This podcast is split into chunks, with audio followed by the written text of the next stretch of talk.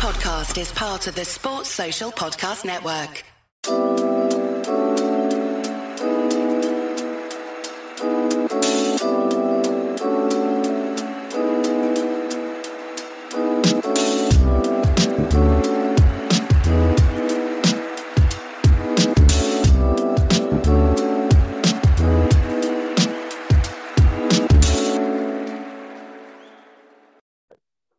Welcome back to that Chelsea podcast, episode 19. No tricks, just treats. I'm joined by Jack Davies, as always. How are we doing, fella?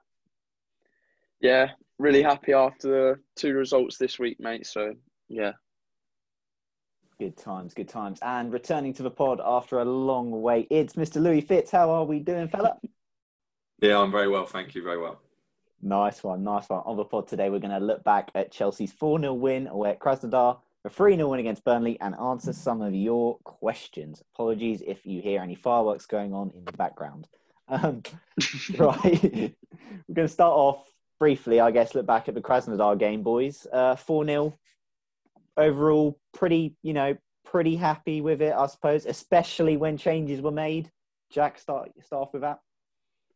Yeah, convincing in the end. Um, to be fair, I think they were better than I thought they'd be. They they did actually put up a bit of a fight at points, but that's what we've seen from us in the last the last few games and been a bit more resolute defensively. We would have conceded a goal then, and then it, the whole thing could have gone tits up. So hanging on in there, defending well, and then lasted 15 minutes. The quality just shone through, and then very convincing win. Four goals away from home in the Champions League. Can't say no to that um, top top of the top of the table. So yeah, we just got to take that into into next week and moving forward. So was I was happy with that one. Yeah, Louis. Obviously, we know you're. I think we all are, but you're especially a big fan of Callum Hudson-Odoi. Uh, he started. He got a, he got a rare start, and he scored a goal. It wasn't the best goal. The keeper, you know, if we want to, you know, I guess use a phrase, describe channeled his inner Kepa and it went through him and into the net, and we were one 0 up.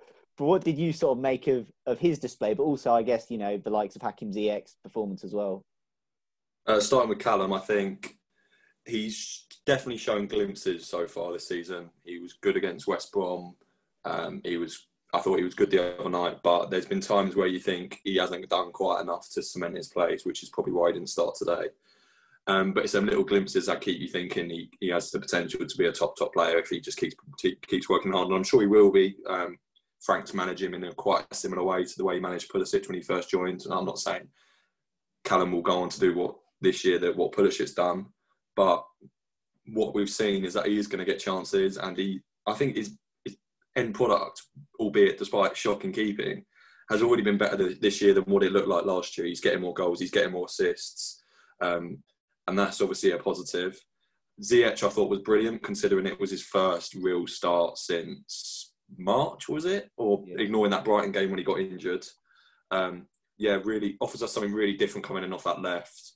Um, always looks to play forward, doesn't care about giving the ball away if it's trying to create something, and loves a shot. Thought he took his goal really well.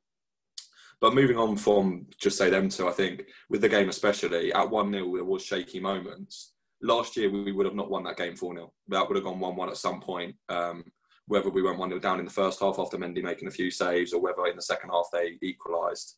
I think that's the key difference now. There's, even without Silva in that side, there was a bit of mentality which pushed us through.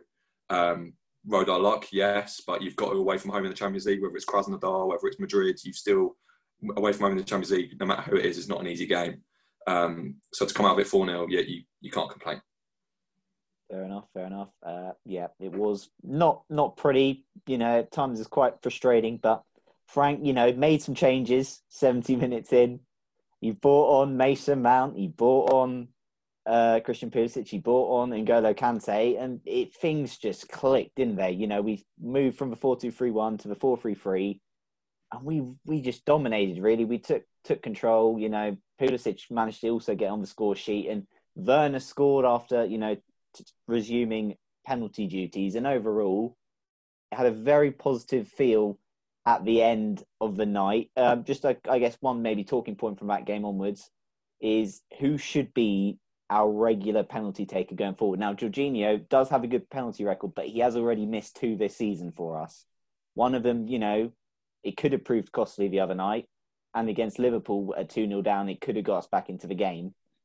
Should he be the man to continue taking penalties, or would you like to see Timo Werner on them from now on?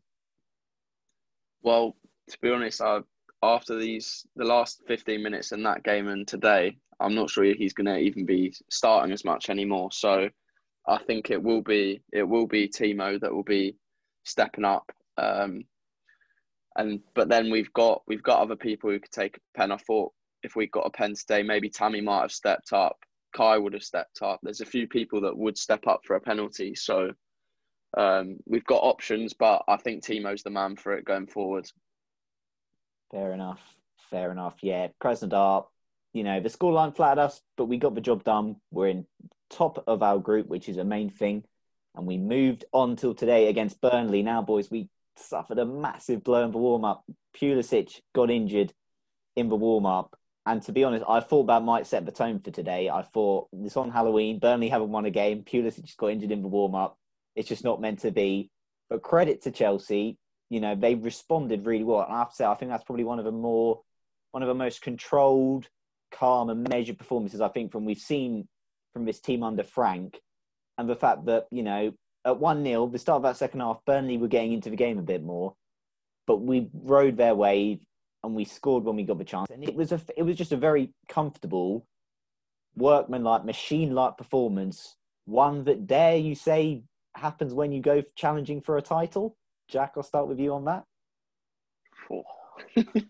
I don't know. Hopefully, the last week or so has definitely got everyone's moods up. So I think it's just one of those. If we can um, go on a run of games now, pick up some consecutive wins, um, people are going to start to fear us. I think um, it it just seems like it's all starting to sort of slot into place. I know we were moaning on earlier on in the season, people weren't fit. Silva come come had to isolate. Chilwell was injured.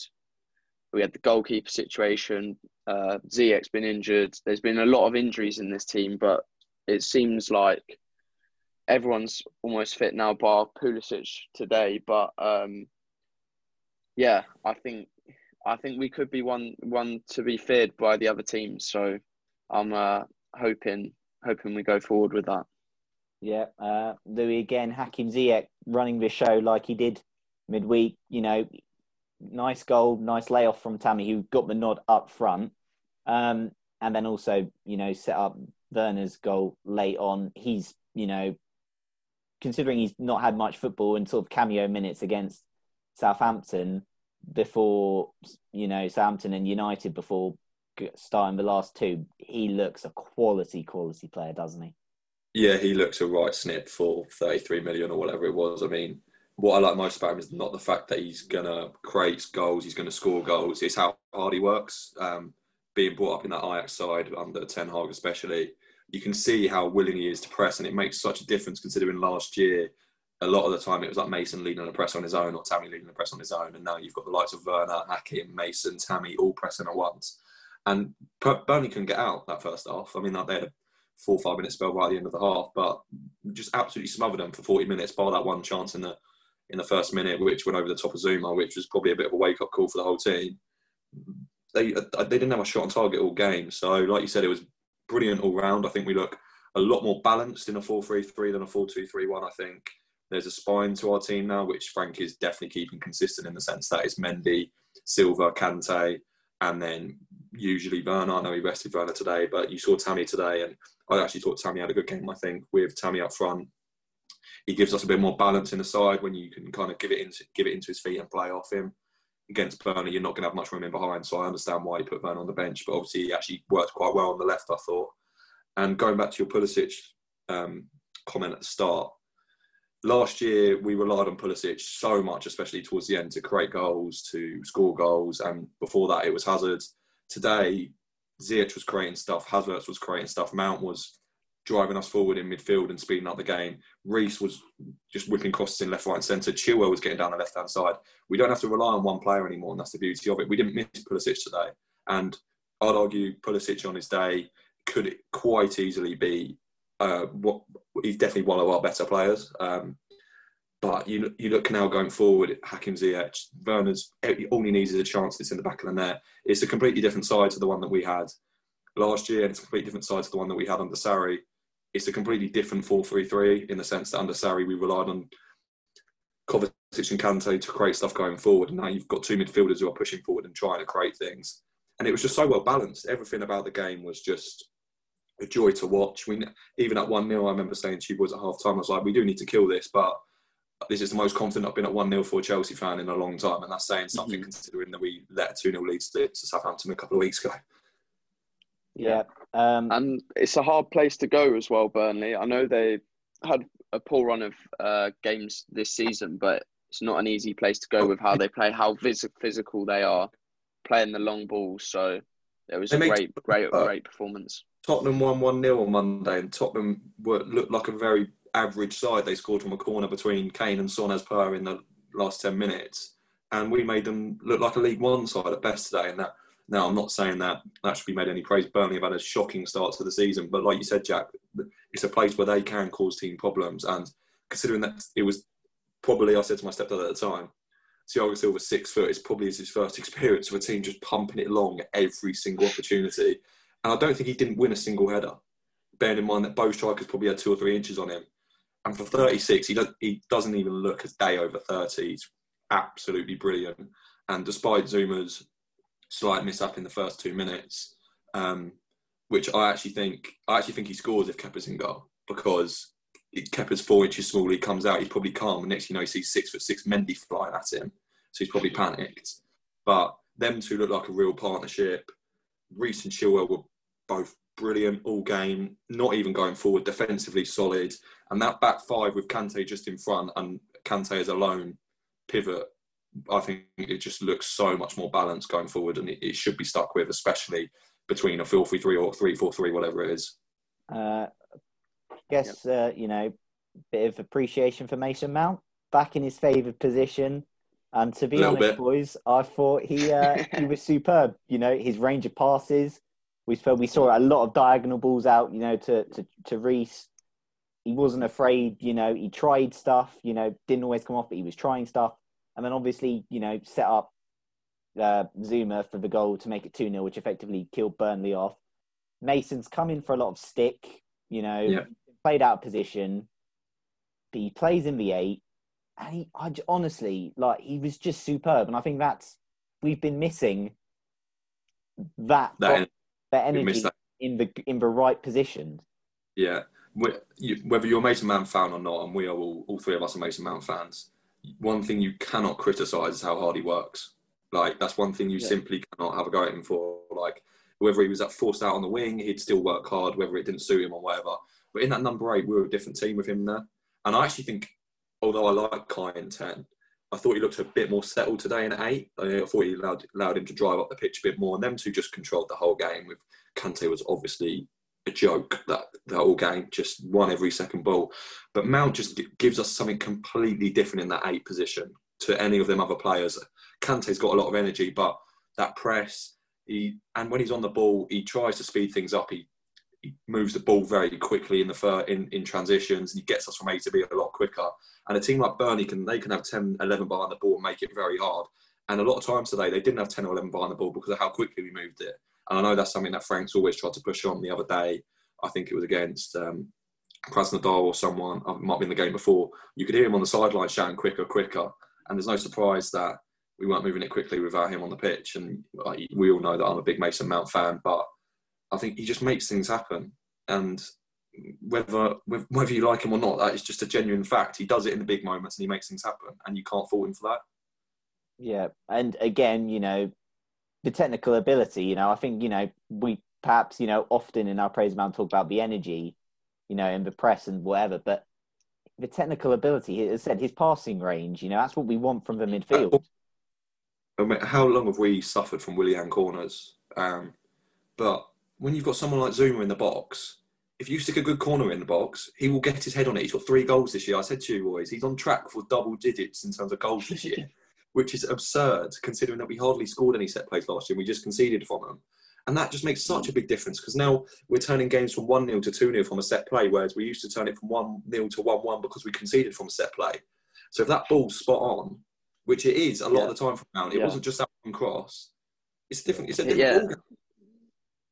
Jack? Him and Chilwell. Chilwell on the other side as well. He's been Mm. taking corners. Uh, he's been putting them on the money. All literally, all you need to do at a corner is put it in the area, put it in a good area, and someone Okay. should get on the end of it. Yeah. Yeah. I mean, And- we saw Leon on Giroud headed, you know, straight at the keeper. I think, you know, it could have been another one. Mhm. Yeah. Yeah, Silva as well. It was, yeah, Silva, yeah. That was it. Yeah, exactly. Look, Mason Yeah, Mount. it's not third to nice to not nice to not hit the hit the first man or play it short like we we'd always play corners short and just That played an important part of the game, and like that was one thing that Mm. people overlooked for us last year was the fact that yes, we had a bloody awful goalie. Our left back wasn't good enough. We didn't have a settled centre back pairing, but we conceded too many from set plays, corners especially, and we didn't we didn't score enough from them. You look at Jose teams when we've won the league and stuff. We'd score 15 to 20 from set plays in one season, let alone not even conceding many. You're going to see concede one or two, of course you are. But it's them 15 goals which change games, and it's such an easy thing to work on and get right if you have the height and the, the dead ball ability that Mason Mount and Chilwell have, like you said. And it can just, I honestly think things like that are the difference between being a good side and coming second or third and being an efficient winning machine is being good at things like set plays and stuff like that. You look at Liverpool, the amount of times they just grind out a 1 0 or 2 1 tonight. And a lot of the time you'll just look at it and go, Van Dijk header or a Trent free kick or something. And it's, it's them type of things that change games and win titles for you. So I think it is an important aspect, definitely. Yeah, yeah, indeed. Uh, I guess, I guess before we move on to the questions, you know, we praised Hakim Ziyech already. Timo Werner, another goal, three goals in the Premier League now, scored midweek Champions League, slowly starting, you know, to you know, starting Yeah, to click, he's- and also the fact that he wasn't played in his favoured position really today. But he still No. he worked hard, you know, put a couple of crosses in that got cut out. And then obviously when the chance does present itself to him, Bill, his one real chance all game, Yeah. just composure in front of goal. yeah, Yeah. and I'm sure he's I'm sure he's still in second gear. Like he's Yeah. got much more to go through. Um, Yeah. But yeah, who who everyone said Werner won't be able to do it against these low block teams, and I'm sure it, well he had a decent impact today. I think um, that and lethal think- finish that goal. Sorry, I think that you know, like I said, Lee- we- we- he just needs one chance. But I do think that um, left-hand side, almost forward-like position, did suit him a tad better today than if he was out a full at number nine up against Tarkowski and Thingy. Because when he is off that left, I saw a thing at half time, which was like our average position, and Tammy was almost basically playing as a number ten, and it was almost like Werner and Ziyech were essentially two strikers because they were just cutting in beside, cutting in behind the whole time. And it's such a good asset, especially say if you're uh, City away or something, you need to get him behind. Whether he's coming in from the left, the right, or the nine, he's just so quick. It's like I, this could be a very bad statement, but I don't remember him missing a big chance this season, really, already. And he, I know he's only scored four goals or five, yeah, four or five goals, but I, Yeah. I don't remember him missing a big chance. Not one yet. Well, not one where you look at and go, "Oh, he should have scored that." Definitely, I know Yeah, he's in no. the keeper. Uh, he had a decent one against Liverpool, maybe Palace. I Yeah. think. I think But one I- one against Liverpool he was through, but then Fabinho made a great tackle, so he didn't even have a shot in the end. But yeah, when he's one of those players where one on one, you're just like when he was one on one today, you're just like that's in the back of the net every time, and he likes that inside left position. I think it's a, definitely a great option to have when Pulisic is out. I know, like we said, it is a block to Hudson Odoi, but it, I thought it worked well today, and I think, like I said, I think Tammy is someone who's massively fighting for his place, and you can see that. I think he's scored a goal or an assist every 44 minutes or something outrageous. And I know a couple of them might have come against Barnsley, but it's not the point. He's taking his chances. And it's going to get to the point now where if, but don't me wrong, Tammy wasn't outstanding today given the other performances, but I thought he was a focal point. He helped link the play. And it's going to get to a point where in games like that, he will turn to Tammy and Giroud because you do need something different. You, you can't go in behind Taverna all the time. You need someone up there to occupy two centre halves. And you know, you briefly mentioned on earlier, Nick, about penalties. I'd have Werner on him all day long because, firstly, I while Jorginho's conversion rate is good, I don't like the hop, skip, jump. It just gives me oh, just absolutely craps the hell out of me. I think he's missed three important penalties now: the cup final, Liverpool, which was a turning point, and a nil-nil. I think it, it's quite easy to dispatch him when it's two 0 against Palace and you've got two penalties. Um, and you saw the way Werner took that. Strikers want to score goals, so why not give it to your striker? You look at Man United; they sign Alexis, he's on the penalty straight away because it's confidence. They sign Fernandes, penalty straight away because it's confidence. Why not do that with Werner? He's new to the league. He wants goals. Give it to him, and he dispatched it fine. So fair enough. Fair enough. We're gonna move on to some questions. First one comes in from Chelsea Nath, uh, who asks, "What do you think the sole reason is as to why our defence has dr- drastically improved these last few weeks?" Uh, Mendy, Silva, I reckon they're a pretty big, pretty big factor. You know, I don't know influence. you, Jack. I said some. I was speaking to one of my mates earlier, and I said it wasn't hard to upgrade them, was it? It was Alonso, Christensen, and Kepa. yeah. we got Pope, Taylor, and Tarkowski would have a better defence. Let alone getting arguably behind Robertson, the best left back in the league. We've got a snip. We got an absolute snipping goal, and it was evidence we needed height in there. Um, and we got one of the best centre backs of the last decade, or the last two de- like the decade and a half. So of course they're going to make a massive difference. Silva's been phenomenal, not in terms of organisation, but just oozes class. He just calms He's everyone just- he's- He's always Got- one step ahead of everyone else. That's what I've seen. It's just the experience and class he's got. I mean, Yeah, I remember just simple things as well. The other the other day when we played Sevilla, I remember just the ball got lifted over the top and other people just fucking honk it out straight away. But he has the composure to take a touch and then just play it short to someone. It's Yeah. things like that. Um, He brings he's just he's been brilliant. A bit like JT did with Zouma. Zouma Zouma's a dominant centre half, but he doesn't want to be that leader at the back. He needs someone next to him, no matter how old he is, Mm. 25, 26 now. But when you do have a leader next with him, he's brilliant, Zouma. I know he said he made, he made a slight mistake. I more thought it was probably quite a good ball Yeah. over the top of him, to be fair. But it's a, it's a good pairing because you've got one who's massive and going to win every header, and Silva still won every header, but he just calms everyone down. You, Mhm. as I previously mentioned, right back was never really an issue last year. I think Reece James has actually massively improved already, given these eight nine games this season. Defensively, been brilliant. Uh, we all know he could cross, but I think today his position of play was excellent. And Chilwell, I mean, we needed an athletic left back. Alonso, you remember that West Ham game last year where he was 80 yards up the pitch and Yarmolenko scores in the 89th minute. That hasn't happened with Chilwell because of the fact that he's actually a good defender. And I remember coming on here over summer and I said Chilwell's my number one target, and a lot of people weren't convinced by it, especially the price tag. And even I was a massive Chilwell fan. He surprised me how much of an effect he's had on that team. Um, and yeah, going back to your original question, Nick, why has the defence improved so much? We've we've got a goalie in goal who stops the ball going in. Like we're under we're, Yeah. we're under pressure against Man United. He makes three big saves, but big big saves that Kepa doesn't make. Sevilla, he makes a save, he pushes it all the way out the 18 yard box. He didn't have to didn't have a save to make today, in fairness. But Krasnodar stopped us going one 0 down. Presence in the box at one 0 and we had a ki- we had a guy in goal couldn't save anything. We, we were playing with ten men. We were playing one 0 down every game with Kepa. So yeah, yeah. No, Definitely. I agree. I also point out on Silva, there was a moment today where he, you know, l- stooped for a header, went near a Burnley player's Yeah. boot, and I my my initial thought was Christensen does not do that. Someone like Christensen does not go for that type Or, of ball. or he does it and starts rolling around straight after it. yeah, He's exactly. injured. look at it now. I know Frank made some weird decisions last year. You wouldn't think Tomori would be out out of the scenario now like he is, but given how he's playing last year is my point. But Christensen is evidently fifth choice. Even when Zouma had a scare against Krasnodar, it was Tomori warming up.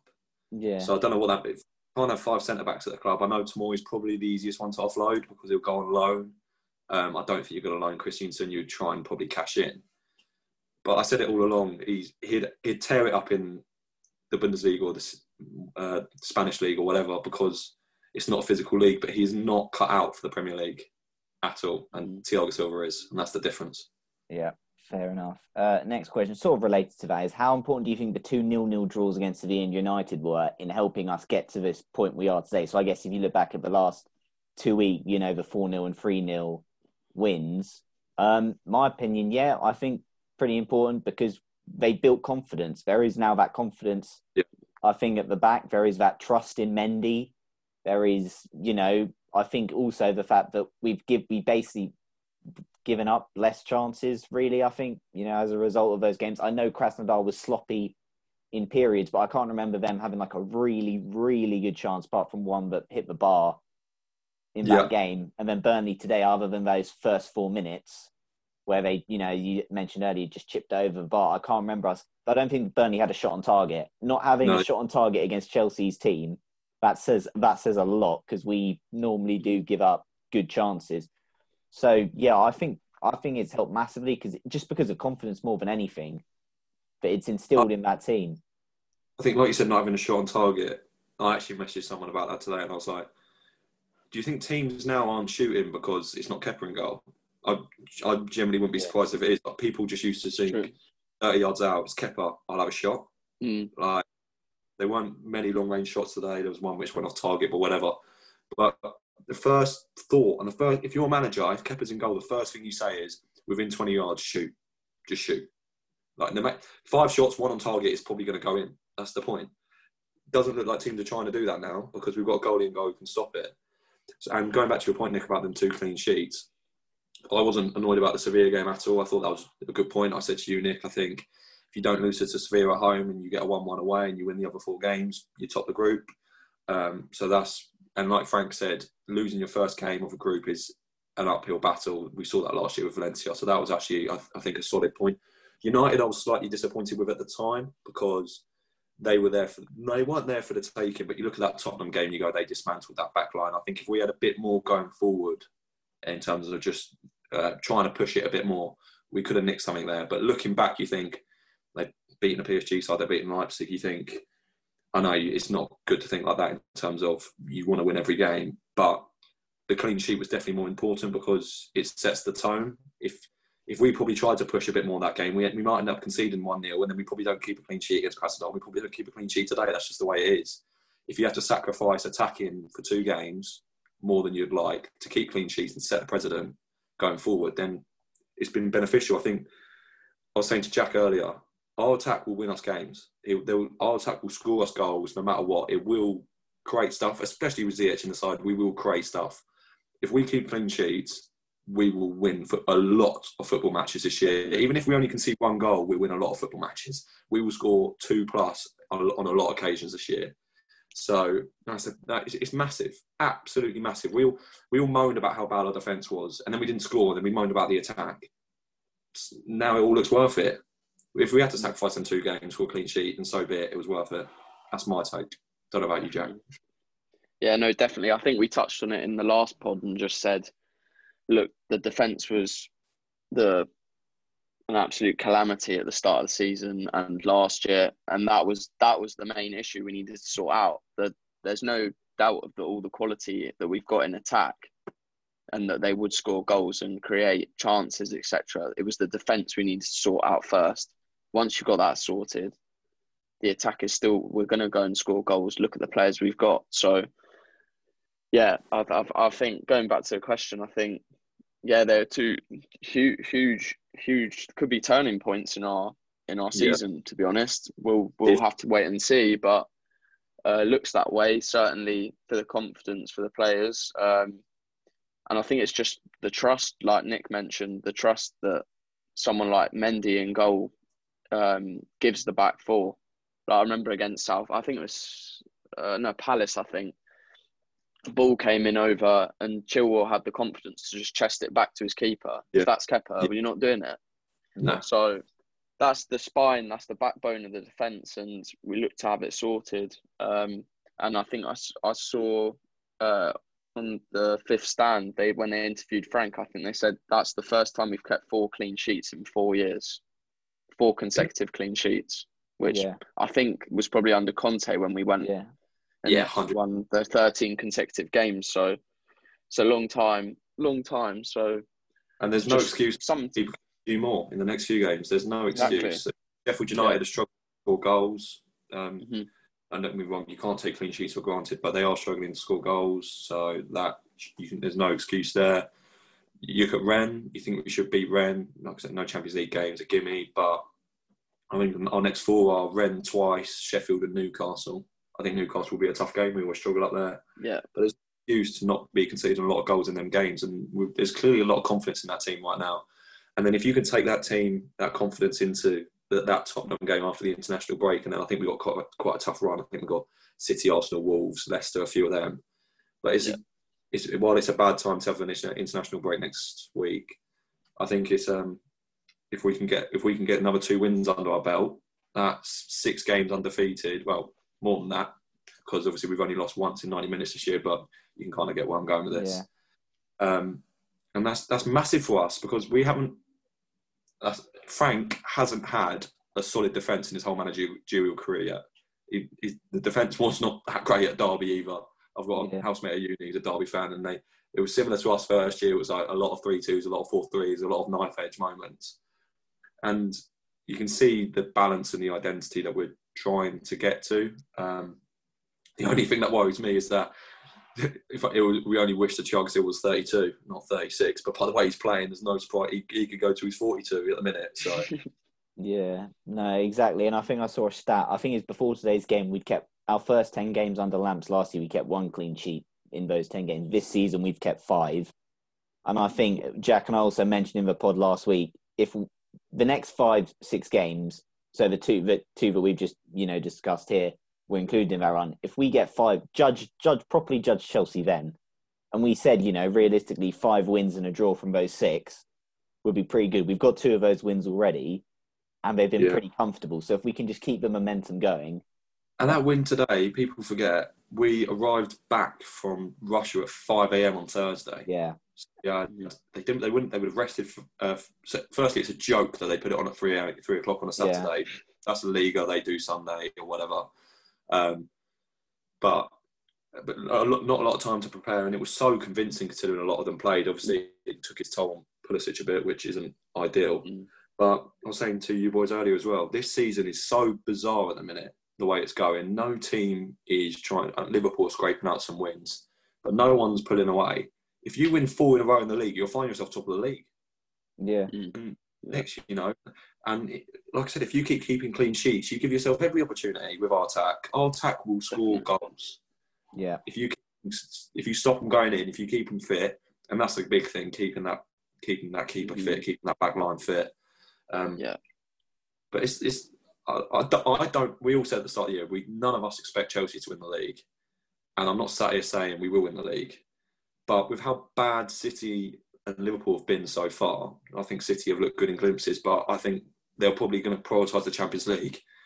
City, Liverpool without Van Dijk, it, it's wide open, wide, wide, wide, wide open, and all it comes, all it will come down to is that Conte year we won 13 in a row.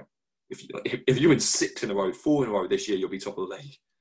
Like Yeah. that's how how mental it is at the minute. So, like I said, we can only take it. It's been a good spell.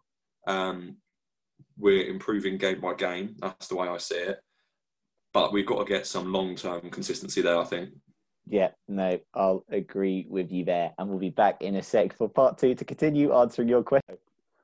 Welcome back to that Chelsea podcast. We're still answering your questions. And the next question we got sent in is Do you think Frank has found the formation to get his best 11 out there?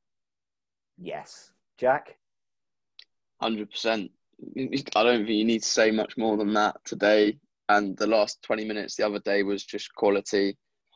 Uh, I know we we said the other day we we would be tempted to maybe sell Kante, but um, I think, I've said it. I've Yeah. said it many times before. Play him in his actual position. yeah. I will also, you know, put an He's the best in the world. Yeah, I'll put an asterisk by what Jack and I said was that was presuming we were going to play 4 2 3 1. Yeah. That wasn't before 4 3 3. And I've literally said multiple times on this pod there is issues with 4 2 3 1. Guys, guys, guys. We saw what happened with four two three one midweek when Kante doesn't play, and that was the most shaky we've looked with Yeah, Chilwell. And whether it's four two three one doesn't suit him or not, he's still better than Dumb and Dumber in there. So yeah, fair enough. Dumber Chelsea the league. You cannot sell N'Golo Kante. You Yeah. can't. Yeah, fair I, enough. I, I understood your point in terms of like uh, various factors, but you cannot sell that bloke. You can't. Irreplaceable. We may have been a bit reactionary there. Um, the next Football's fickle. Football's a fickle world, boys. What, what, do we know, eh? What do we know? Uh, the next question is a two-part. Based on what we've seen in these past two games, is the formation the four-three-three? Is that the formation going forward, or is it dependent on the opposition? Um, I think- I'll, I'll say I. I prefer to see four-three-three, but I, as he said last week, I don't mind switching up if we're saying playing Wolves and we're trying to match them up with a free back. Hundred percent. Yeah. Uh, I think it should be a flip between the four three three and the three four three. Um, I have no problem with us playing three four three in certain games. I think you should adapt to certain situations. You shouldn't just be stuck with a one formation Sarri like like I refer to usually. Um, I actually think the three four three does suit us at times. I think it can give in games where like the United might have a bit going the other way. Spurs will cause you problems like that. It gets the best out of our fullbacks. You can still get three attackers on the pitch. The only problem is what is that? We it, it's quite hard to get that midfield balance in terms of that two in there, um, as we've discovered with the four two three one. Yeah, Um, but you could always go to a three five two and play Werner off Tammy or uh, Ha- and drop Hakim into midfield or something because we know we know he can do that. yeah, So there's options. But in terms, I said at the start, I, I think I said ages ago actually on one of the pods in lockdown that there were two things. Frank needed to get a solidified partnership at the back in terms of centre halves, and he needed to find a formation and stick with it in order to build a like not philosophy but an identity within the team. yeah. And I think the last 90 minutes has uh, massively, massively shown that. So Fair I think it should be forward. follow up question is Does Kante have a long term future in the lone DM? Um, I've sort of discussed this. Again, we sort of said last week, play for free. I think Billy can potentially play N'Golo's role. We saw, if you think back to the game against Liverpool in the Cup last year, he would he was in N'Golo's position. We saw against Everton, he was in N'Golo's position. So I think there is a potential that Billy can also take some of the burden off N'Golo there. But I do, yeah, I think it's sort of in that four through three in that lone DM. I'm all for him being there. Jack. Yeah, Oh, sorry. Yeah, hundred percent, hundred percent. Don't need to add much more to what you boys have already said. To be honest, agreed with that. I think um, I think we'll probably touch on this, but in terms of a double pivot, there's um, I actually think Kovacic is better in that role than one of the more advanced centre mids because he's not that good in the final third, but he's quite good under a bit of pressure. So I think I'd, if if Kovacic is going to get game time, it's, if you're going to stick with a four-three-three, is my point. Um, I'd rather have George. I'd rather have Kovacic in there than Jorginho if Kante was to get injured at this moment in time. I'd rather Billy Gilmour than both of them. Yeah. But that's my take on it in that sense. I'd also argue that maybe if you play 4 3 against some teams, maybe you sacrifice one of Mount or Havertz for Kovacic if you want to maybe a bit more solidity in there. But I think that's, you know, opponent defend, but dependent. But yeah, Kante definitely in the in that role. Uh, the next question is Jack and I sort of also have alluded to, you know, the fine lines of the Chelsea season. Now it's been a fine line between really great and poor. And this question comes in. It says, "Do you believe, like I do, that Chelsea, if uh, have having had a couple of bad refereeing calls and not having Mendy and Silva at the beginning of the season, they're not actually far from being first in the Premier League. It's a fine line, we just need a fully fit squad to take off." Jack, hundred percent. Well, we we said it last week. Literally, the fine margins. We're with Liverpool winning earlier. We're four points off the top, but earlier we we're a point off the top, and that's that's having thrown away, uh, been in the lead twice against, uh, not three, yeah, twi- well, from two 0 and then three three two up against Southampton. That's playing absolutely shocking against West Brom. If you beat those two teams, we're top joint top of the league, or we'd be top on goal difference. Um, yeah, it's it's literally just such fine margins. So that's why we've said we've we've said this already earlier on that if we can pick up a big run of games and win consecutive games, we will be at the top or near the top, and we'll be ready to try and challenge for something. I think with the games that we have dropped points as well, you look at it so far. United was a point which we were evidently willing to take, and I, I think all three of us sit here now and say, well, definitely isn't a bad point. If if you go away to your big six and don't lose the game, it's not a bad result in my opinion. Obviously, that varies on whether you need top four and it's the last game of the season. But early on in the season, if you go away big six and you don't lose, it, you can't complain about that, in my opinion. Um, West Brom was a freak 30 minutes. I think they scored from every shot. I think that can just happen. Um, there was just one one of those weird games. Silva made a mistake. I mean, Alonso was terrible. That thing can happen. They, those games do happen. Um, I don't think it would happen now. No. Southampton, 100% we win that game with even just with Mendy in goal. Um, not a chance we lose that with Mendy Silva both playing. Not an absolute chance. Um, and you look at Liverpool, we were well in that game until Christensen made a stupid mistake and Kepa makes a stupid mistake and Jorginho misses a pen. So none, none of them three are playing for Chelsea right now. So you, going back to the question, if we had all three of them fit from the start of the season, would we be we top of the league? I don't know, but would we have more points? One million percent. Yeah, yeah, I agree. Fine, fine margins. That's what ultimately I think might define the season. Where I don't think we'll necessarily mm-hmm. be looking at a massive, massive points tally to win the league. Maybe a, a mid eighties, I reckon, mid to yeah, high eighties for a, oh, 80, oh, high seventies. Honestly, I think it's going to be a bit of a mental one. Yeah. Uh, next question: How are we cloning Thiago Silva? Um, yeah, he's been very good, hasn't he? he's oh yeah, we've got we've got Tomori waiting in the wings, haven't we? But yeah, it's he's good, isn't he? I like him a lot. yeah, he's he's different gravy, mate.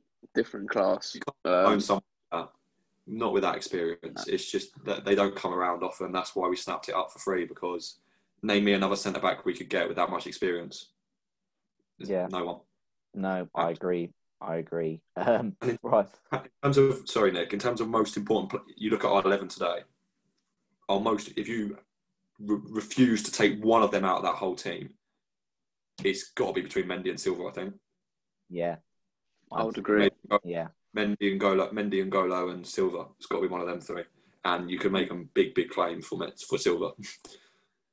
Yeah, uh, doke. Next question: Should we start to worry about these recurring hamstring injuries for Christian Pulisic? Um, yes. For him, for him specifically, or just the whole I, squad? I think it's well. Obviously, I think you know, due to the schedule, we're going to probably suffer more injuries than usual. I think Pep said there was a stat that there were forty-seven percent increase in muscle injuries at this stage or whatever compared to last season or whatever. And we want to play, it's about to happen.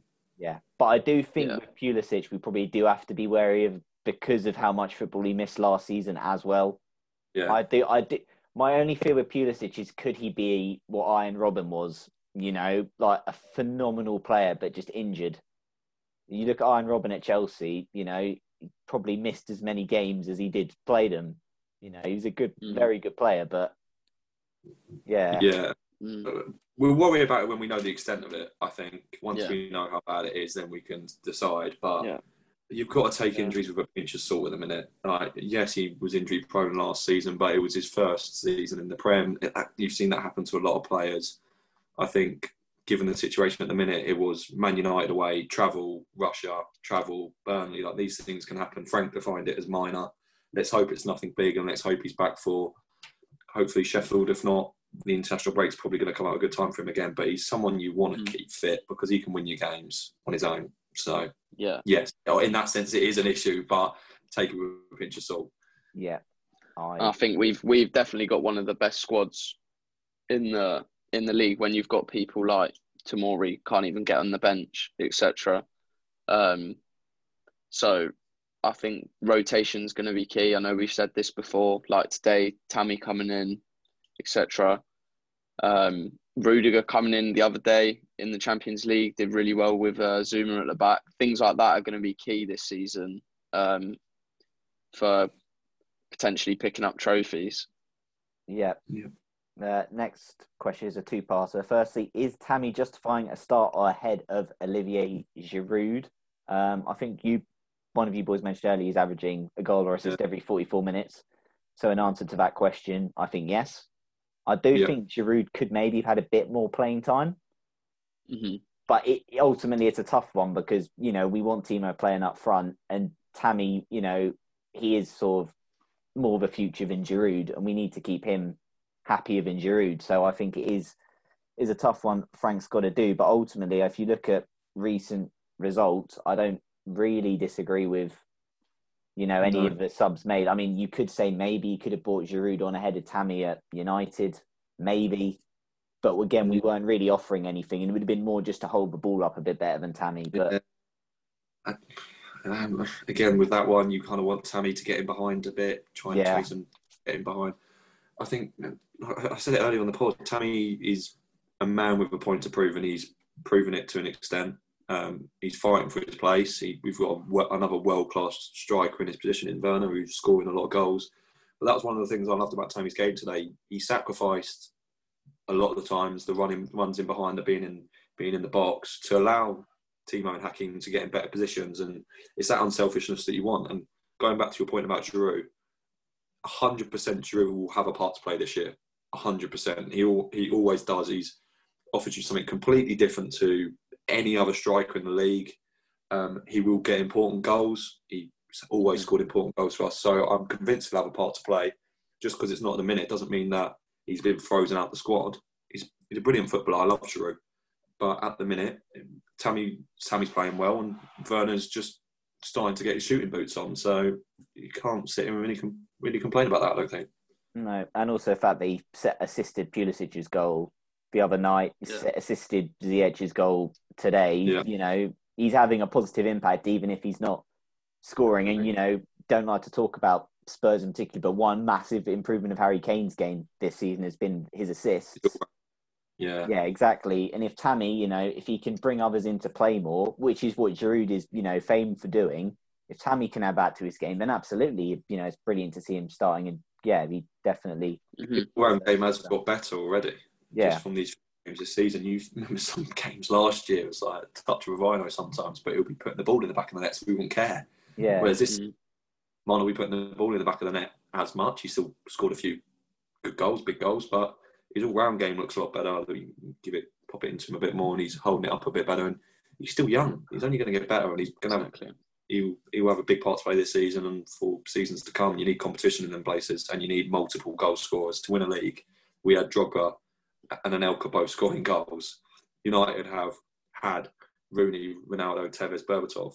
We can't just have Timo Werner. We need Giroud, Tammy, and Werner all to play their part at some point. So Exactly. fair and you enough. can see how hungry how hungry he was the other day coming on for the last 10 minutes to make have an impact and do something exactly, and you got the assist so it's that competition that will drive the team forward and lead us to getting more wins and picking up more points yeah, and I can see why I can see why Frank would play him over Giroud for like an age factor as well.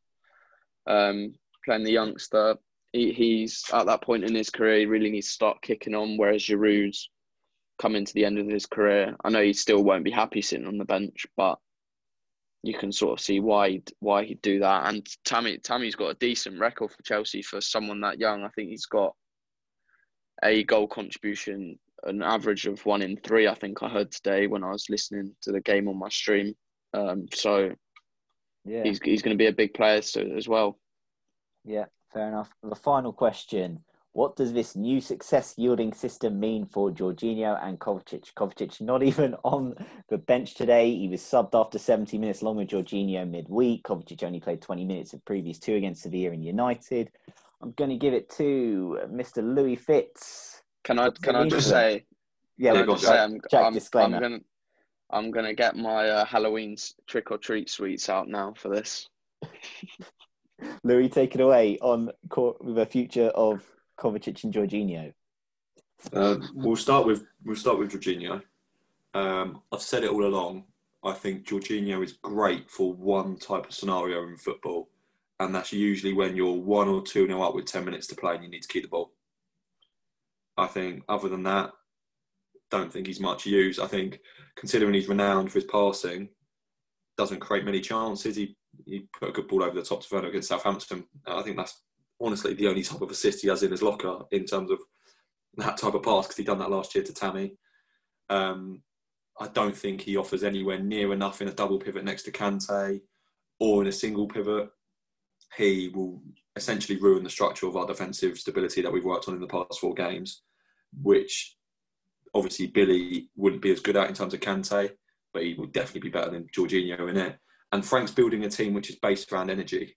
Um, there's a lot of energy in that midfield, and I don't think you get that with Jorginho. I still think he'll probably have some sort of part to play at some point this season. It's a lot of games, but you uh, you you two know my opinion on Jorginho. I don't think he's.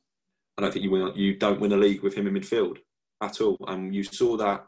You've seen that at times this season where we've had a midfield and we haven't won games and we haven't controlled games. Um, correct me if I'm wrong, but I don't. I think he might have started Southampton and yeah. didn't really look in control of that second half at all.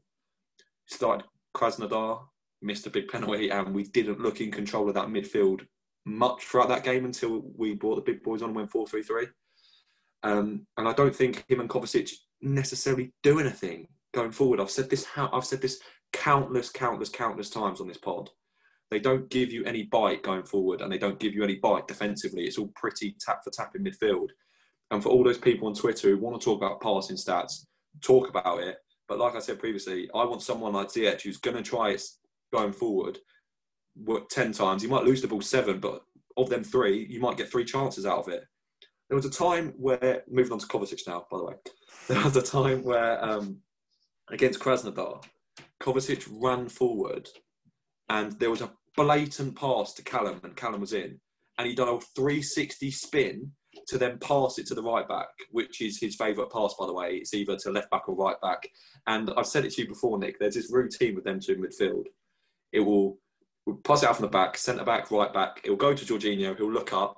He'll go back to the right back. He'll go back to the centre back, back into Kovacic, left back, back, back, back, back, and then we'll just end up down the line, and there'll be no energy or pace or transition to our attack whatsoever. And you get these people on Twitter going, Kante can't do that, Kante can't do that.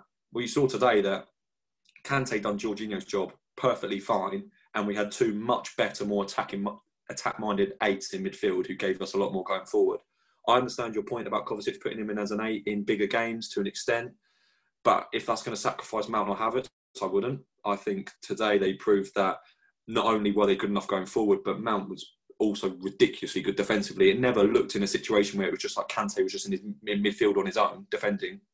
Um, and I think that game again, we were playing a word against Krasnodar. We weren't playing a great opposition. I know I said previously any away game in the Champions League isn't easy, but they took the piss for 45, 60 minutes in terms of midfield. They were just walking through us. And how many times have we said on this pod, teams, when Jorginho and Kovacic are in midfield, we don't get a grip of the game at all.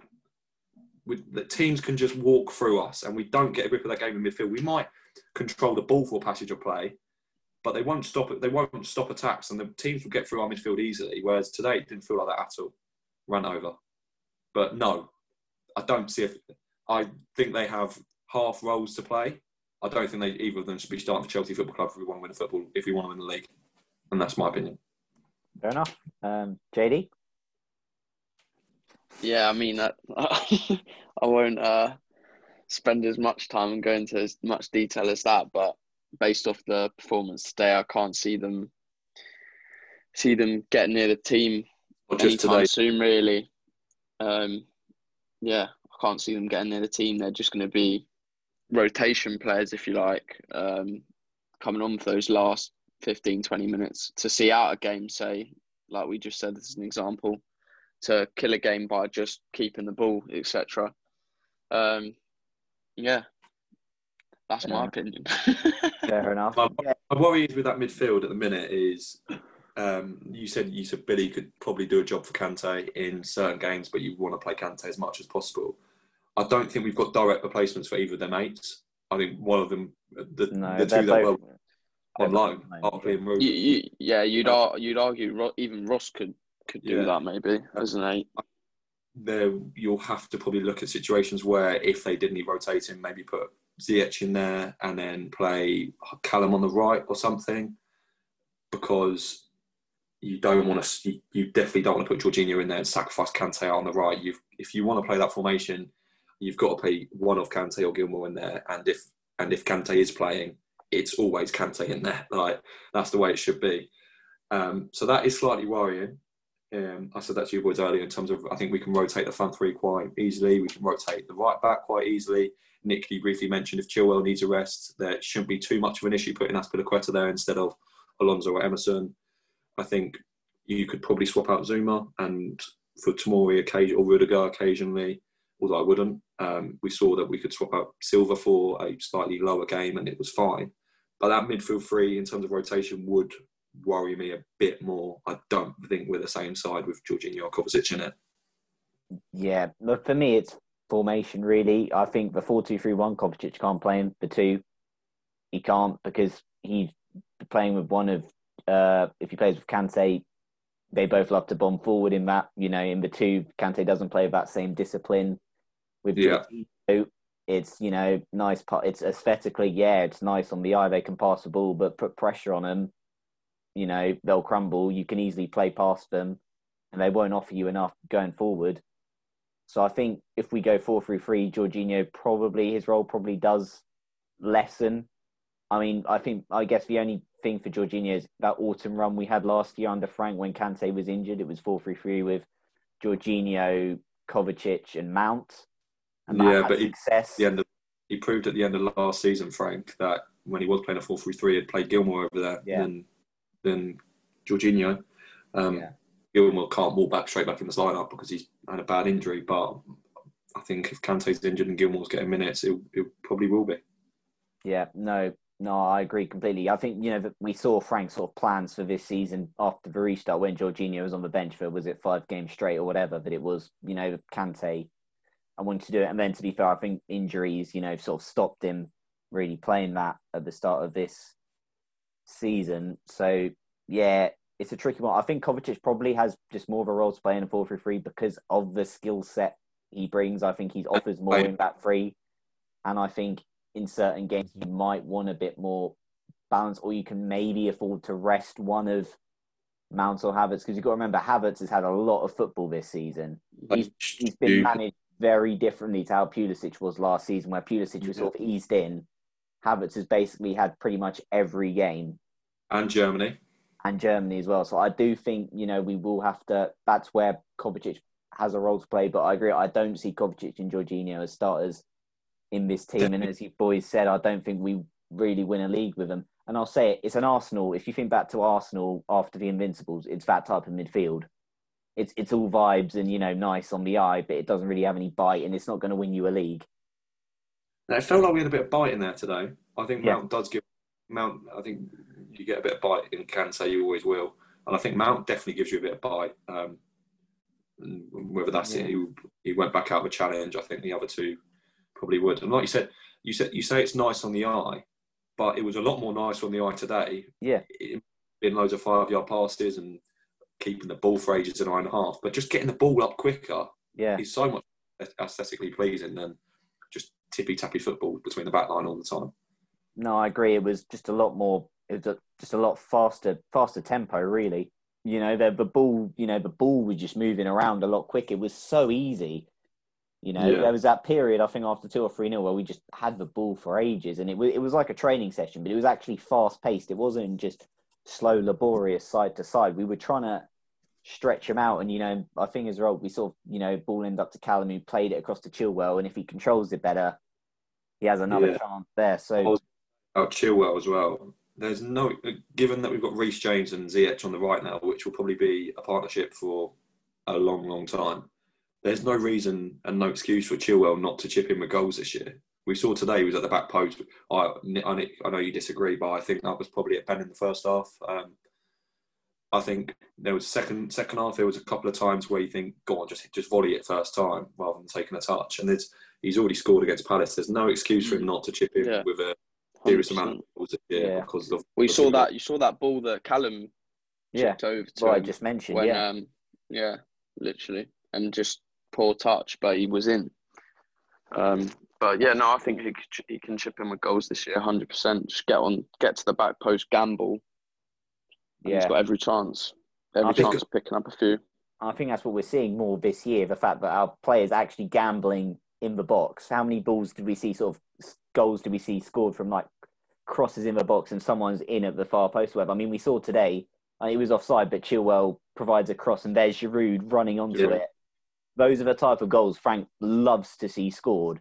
And we probably, you know, last season I can't think of many other than maybe Pulisic at Watford and Pulisic at Villa where there's a ball in and he's running Yeah. in on it and, and slotting home. We don't really didn't see those type of goals last year, purely mainly because of the sort of the poor delivery from our fullbacks.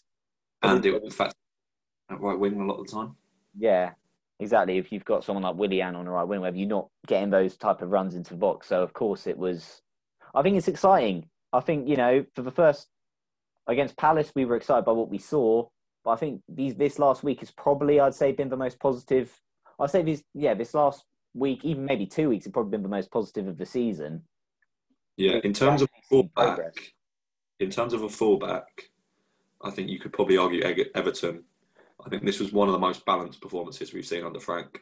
Um, Yeah, no, I agree. I think that this is one of the best. Everton, that- Everton at home before the lockdown was, I think, our best under Frank, but this was up there. Uh, yeah, I think that, that Everton one was good, but I think you could make a case that day for Everton being absolutely pony in everything done. Whereas today, Burnley have a philosophy and they're going to try and cause you problems, but they didn't cause us any. Um, they still went along. They still stuck to their game plan. In that game, it didn't even feel like Everton had a game plan. Where today, Burnley had a clear game plan: get the ball up there as quick as possible, use the hard conditions. But we dealt with it, and we never felt under any real pressure whatsoever. I think we've had good games at three four three. United semi final, Spurs away, um, but this felt a bit diff. It, it, I don't want to say milestone, but it's felt this past week has felt like a change in terms of the way Frank Lampard wants to move this team going forward. Yeah, I'll also add if you think back to the game against Burnley last year where we dismantled them, And then we conceded two goals. we were 4 0 up, then we conceded two late goals and we were putting ourselves under pressure. At no point today did we put ourselves under any pressure. And at no point did I, as soon as it went 2 0, I felt we're, we're fine here. Yeah, I thought the floodgates, the floodgates might open and we might get more. But I felt so comfortable. That's the difference with this this team we've seen recently, is they get the game management. I think has improved. We saw against Sevilla, Sevilla and Yeah. United, it was good. Against Krasnodar, we weathered a tricky spell, and against Burnley again in the second half, they you know didn't have a shot on target, but they were starting to get into the game a bit more. Yeah. And then we went up the other end and scored from a corner and killed them off, and we were You think- ruthless. I think two weeks ago against Southampton, a 2 0 lead felt like nothing. Absolutely And how And good now- we were for that 2 0 lead as well. uh, uh, brilliant. Brilliant that fir- first 40, 40 minutes or whatever. But today it felt 2 0 game, which is completely different. You can actually just sit there and relax for once. Don't be wrong, if Burnley scored a goal, there might have been a bit of panic, as there always is. But based on the last the six games we've had with even Mendy and goal, we I don't see I don't think we're going to have any really freak games where we're going to concede like three three four goals. And if we do, we'll probably match it. And that was happening too often last year under Frank um, and that team, and it happened too often at the start of this this season. So if if we're only letting in, if we're keeping as many clean sheets as that, don't don't me wrong, keeping five clean sheets in Mendy's first six isn't sustainable. That's not going to be sustainable. So we are going to have hmm. to learn to win games from behind and stuff like that. But if we're only conceding one goal, like it's or in worst case scenario two, at least it's not three against Southampton and West Brom. Yeah.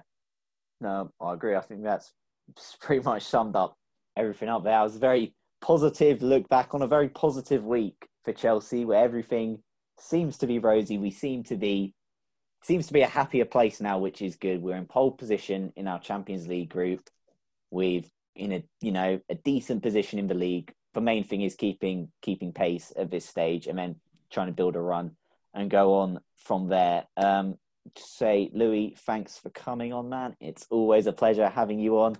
JD, my co-host, it's always good having you on, man. And uh, everybody, until the next episode, keep Blue Flag flying high.